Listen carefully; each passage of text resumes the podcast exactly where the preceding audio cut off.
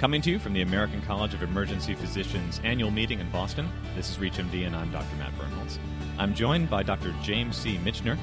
He's of Ann Arbor, Michigan. He received the Collins C. Rorrie Jr. PhD Award, say that three times fast, for excellence in health policy for a career dedicated to advocating for more efficient, affordable health care in America. Dr. Mitchiner is an attending emergency physician at St. Joseph Mercy Hospital in Ann Arbor and clinical assistant professor of emergency medicine at the University of Michigan Medical School. He's also medical director at Michigan's federally designated Healthcare Quality Improvement Organization. Dr. Mitchiner, welcome to the program. Good morning. So, before we get into some of the brass tacks behind the work that has merited this award, of which uh, you told me before we started that in a wonderfully humble fashion, I think many of my guests have said, I don't know how I earned this award. But before we get into uh, actually how you did, tell me a little bit about uh, some of your work with the Healthcare Quality Improvement Organization, because that's sort of fascinating and clearly is very much in line with your earned award for health policy. So, the Quality Improvement Organization Network is a network of organizations designated by the federal government, specifically the Centers for Medicare and Medicaid Services, to work on uh, promoting and improving the quality of health care for the nation's Medicare beneficiaries, of which in Michigan there's 1.7 million Medicare beneficiaries.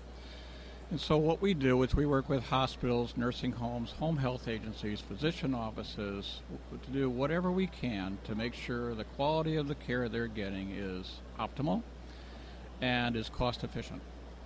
So, for example, we make sure that we, we promote the use of aspirin for heart attacks and getting them to the cath lab within 60 minutes, giving antibiotics for patients with pneumonia, treating heart failure effectively, keeping nursing home patients from getting bed sores or from falling, working with home health agencies to try to keep patients out of the emergency department in the hospital by doing whatever they can at home.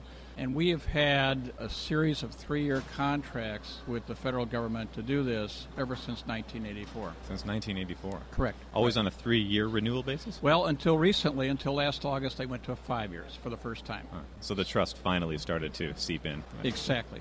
exactly. Good point. How do you cover such a broad area? I mean, a number of the examples that you that you demonstrated there of what the initiatives are about, it, it covers almost the entire spectrum of, of medicine. How do you approach all these different barriers or, or, challenges? First of all, we collaborate with multiple organizations. We get stakeholders in the same room and we problem solve. For example, we might ask one hospital, How come your safety record is better than the other? What are you doing? And what can you do that could be exportable to all these other hospitals? Show us by example what you've done. And by the way, we don't charge for that. We, this is completely free, and we work with anybody who's, who's willing to work with us good case in point is giving antibiotics to patients who are having surgery. You know, how do you get an antibiotic into a patient who's having their appendix out within one hour of the incision time? Well, you work with the anesthesiology. You make sure that the anesthesiologists are the ones that are ordering the antibiotics, not the surgeon, you know, the night before. Hmm. And you work with physicians to make sure that you know they've had the antibiotics and they stop giving them 24 hours later instead of continuing on for four or five days, which doesn't it hasn't been shown to work. So we look at evidence-based medicine. We get guidance and recommendations from specialty societies about how to do this. In other words, this is not a top-down approach where you know a federal official in Baltimore says this is the way it has to be done, regardless of what the evidence. So they listen to practicing clinicians when they set up these rules. It yeah. seems like it would require an enormous amount of data accumulation, meta analysis, as it were, to really figure out what's up to date and then be able to implement those changes across a broad variety of fields in emergency medicine. You know, uh, a number of initiatives that you were just talking about. What would you see as a big challenge there? Because how do you stay up to date? How do you make the most informed decisions to be able to guide practices? And how do you find the data to be able to do that? The data is found for us by specialty societies. So, for example, when we recommend specific antibiotics for Medicare patients with pneumonia, we depend on the infectious disease experts. We depend on the chest physicians, the organizations, American Thoracic Society, for example and providing us with their guidelines that they have vetted based on their evidence. And if anybody challenges us, we say these are the guidelines that have been developed by physicians for that type of patient, regardless of whether or not we're talking about antibiotics for pneumonia or aspirin for heart attacks or uh, fall preventions in hospitals to keep people from falling, breaking things, or prophylaxis against pressure ulcers. We rely on the evidence as created by the experts.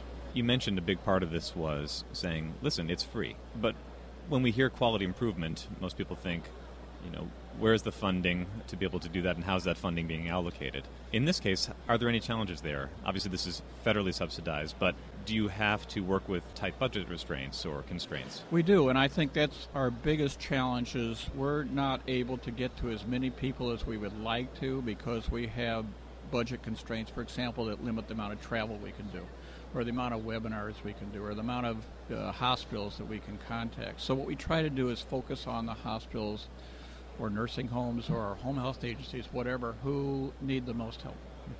We look at their metrics and compare them to everybody else's, and if they need help being brought up, then that's that's what we do. We work with those preferentially, and we target disparities. So whenever there's cultural, ethnic, racial disparities, particularly with things like diabetes and heart disease, you know, we work with the population groups that need the most help. And how do you track success in those initiatives or in those endeavors? Hospitals have to self report, for example. Nursing homes have to self report and all that. And we look at what they do year after year in terms of are their reporting metrics getting better? And if they're not, then we talk with them and they say, what can we do to help you? Okay, what can we do to share what we know has worked at other facilities that you could adopt at your facility. And as far as the program in Michigan goes, is it essentially within its own island, or are you able to compare and rank against the endeavors from other states as well? Actually, we are working collaboratively now with the states of Minnesota and Wisconsin. It's called the Lake Superior Quality Innovation Network, basically. And this is something that CMS did a couple years ago when they created these networks, so multiple states working together. So in a way, that's that's the way we can internally learn from our some of our sister states to see what they've been successful in, and then apply it to to Michigan.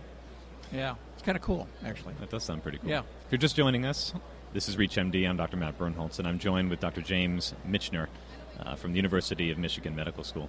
Dr. Mitchiner, let's shift away from that particular focus of your work and move over to your overall interest in health policy. How did you get so interested in health policy and become such an active proponent of it? I've actually, for a long time, been very curious about how the American health system works or doesn't work. and so I went back to graduate school in 1994 at the age of 41 and uh, got my master's degree in health management and policy. And uh, the one thing that was cool about that is that it taught you to think. I mean, they didn't feed you what the answers were. They said, this is what our health system is or isn't. You make up your own mind how you think it could be improved. In my case, I'm an emergency physician, so I see the emergency department from a you know a 30,000 foot view. It's it's not just taking care of heart attacks, pulmonary emboli, multiple trauma, overdoses. Okay, the emergency department is an absolute necessary, indispensable component of American healthcare. For many people, it's their first access to healthcare in the ED. And I think that the model for emergency medicine is that it is basically a de facto single payer environment because emergency medicine practice enshrines the principles of universality, where anybody can come and get care, portability, which means that if you live in one state and you get sick in another, you can go to the emergency department there, freedom of choice, which allows patients to choose whichever emergency department they want to go to for whatever reason that's personally applicable to them. Fourth, lack of cost as a barrier to healthcare, because anybody can go into the emergency department regardless of their insurance status or their ability to pay. And finally, equity the fact that we do not discriminate in terms of diagnosis, treatment, or therapy on the basis of the patient's individual characteristics. Everybody is treated the same. And I think that that model, which basically is what emergency medicine is, should be applicable all over the country. And it would save us a ton of money. Most recent statistic came out that if we went to a universal Medicare for all, expanded Medicare for all program, we would save over $400 billion a year in unnecessary administrative costs. And everybody knows that emergency, well, not everybody, but people should know that emergency medicine is a bargain. You know, we only cost about 2 to 3% of the American healthcare budget, and yet we take care of some like 15, 20% of the population. And yet it's interesting because emergency medicine in particular gets a pretty bad rap in that respect. You yourself said not everybody knows, and we often hear of emergency medicine becoming the scapegoat for healthcare costs nationwide. What right. do you think about that? Well, I think that's an unfair indictment of emergency medicine, obviously. And you know what? People are voting with their feet. You know, we're getting busier every year. It's predicted uh, by the end of this decade we'll have 150 million visits to the emergency department, which is right now about 40% of the American population will go to the emergency department at least once this year. And that number has been growing since I started in practice in 1983. People know that we're there for them and that we won't ask questions about their ability to pay or what kind of insurance they have. We'll take care of them. Mm-hmm. And I like that idea. and I and the reason that they indict us is not because we cost a lot, it's because we charge a lot. And the interesting thing is is that if you have health insurance, you never pay what the charges are you only pay a fraction of the charges. And the people that are forced to pay the charges, ironically, are the ones that are uninsured, whose insurance company can't discount the charges. That's the irony of the whole thing. I think we get a bad rap because they, they don't realize that we have to charge as much as we do to cover the cost for those who can't pay even though people that are insured only pay a fraction of the charges. So. And what about the proponents of the medical home healthcare model in primary care, for instance? Sometimes some of the objections I've heard is that emergency medicine or EDs across the country make it more difficult to establish a medical home, or they become the substitute medical home for many people who can't get a, a primary care provider. Do you feel like there's an easy way for that to harmonize, or right now is it a strife based situation? Well, the joke is that we're the home for the homeless. You know, for people who can't get health care anywhere else, they, they come to us. The answer to your question is yes, we will have to harmonize because the emphasis now is on population health. It isn't enough to just come to the emergency department and have whatever your emergent need is taken care of we have to look at the whole patient in terms of making sure that their the preventive health care is there, identifying people that come in for a minor problem but really have sky high blood pressure that they haven't addressed. Or people who come in for a sprained ankle, but their blood sugar is high because they're not taking care of their diabetes. I think there's going to be more emphasis from a public health standpoint and preventive medicine standpoint placed on the emergency department in terms of working with our colleagues to expand and improve the health of the population. And you think that this will be embraced by emergency physicians, if not already? Because we often hear sometimes of the complaint of they're coming in for an emergency and I have to take care of them across the spectrum, and I have so many other people coming in that need emergent or trauma based issues taken care of immediately, and the waiting rooms keep building, and the triage right. becomes harder and harder. How do you either acknowledge or respond to that claim? Well, Matt, you know, that's an indictment of our healthcare system. When people are coming to the emergency department for basic primary care needs that they could get more efficiently in a primary care physician's office. And by more efficient, I mean if they had a primary care physician, that doctor would know them and would not do as many tests as we are compelled to do because we don't know the patient. That doctor would be much better at coordinating care with other physicians, particularly with other specialists. I think it's sad that so many people are forced to come to the ED because they can't get the care they need for non urgent conditions, preventive care, whatever, in their doctor's offices. Because in many cases, even with the new insurance plans they have under the Affordable Care Act, the cost sharing is so high, the deductibles, the co-insurance is so high that they can't afford it. There was a recent poll that just came out from ACEP last month that showed that 7 out of 10 emergency physicians are being confronted with patients who are coming to the ED for basic health care they can't get anywhere else because of the out of pocket costs that are imposed on them by these new insurance plans. The question is, what good is an insurance plan if it doesn't cover your costs, if it doesn't put you at risk for medical bankruptcy?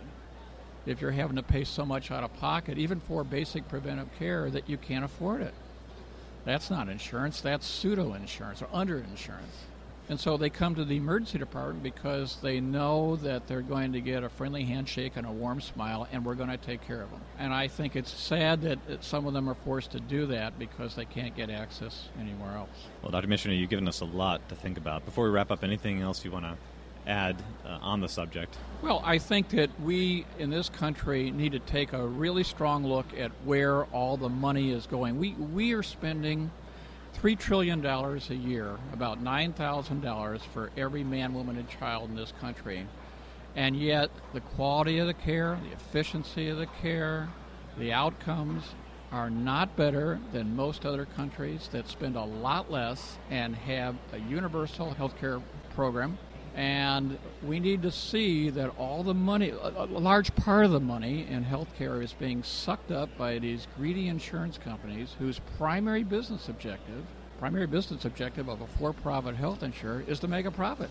The first thing they do when they get a dollar healthcare premium is they immediately lop off 15 to 20 percent to pay their administrative army of accountants, actuaries, lobbyists, lawyers, public relations, marketing specialists, shareholder dividends, before they even spend one dollar on actual health care. They're feeding themselves before they feed anybody else. That is the problem. That, that's why health care in America is so expensive. It's not because doctors are ordering too many tests or because of technology being so expensive or because of pharmaceuticals being out of reach for the average person. It's because too much money is being wasted on private for profit insurance companies that, frankly, are not providing any advantage over what a public payer like Medicare will do.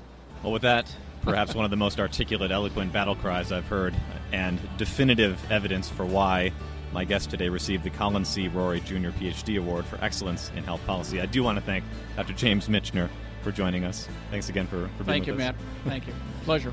This is ReachMD. I'm Dr. Matt Birnholz. To access this and other amazing interviews that we've done over at ACEP, join us at ReachMD.com, and thanks for being here.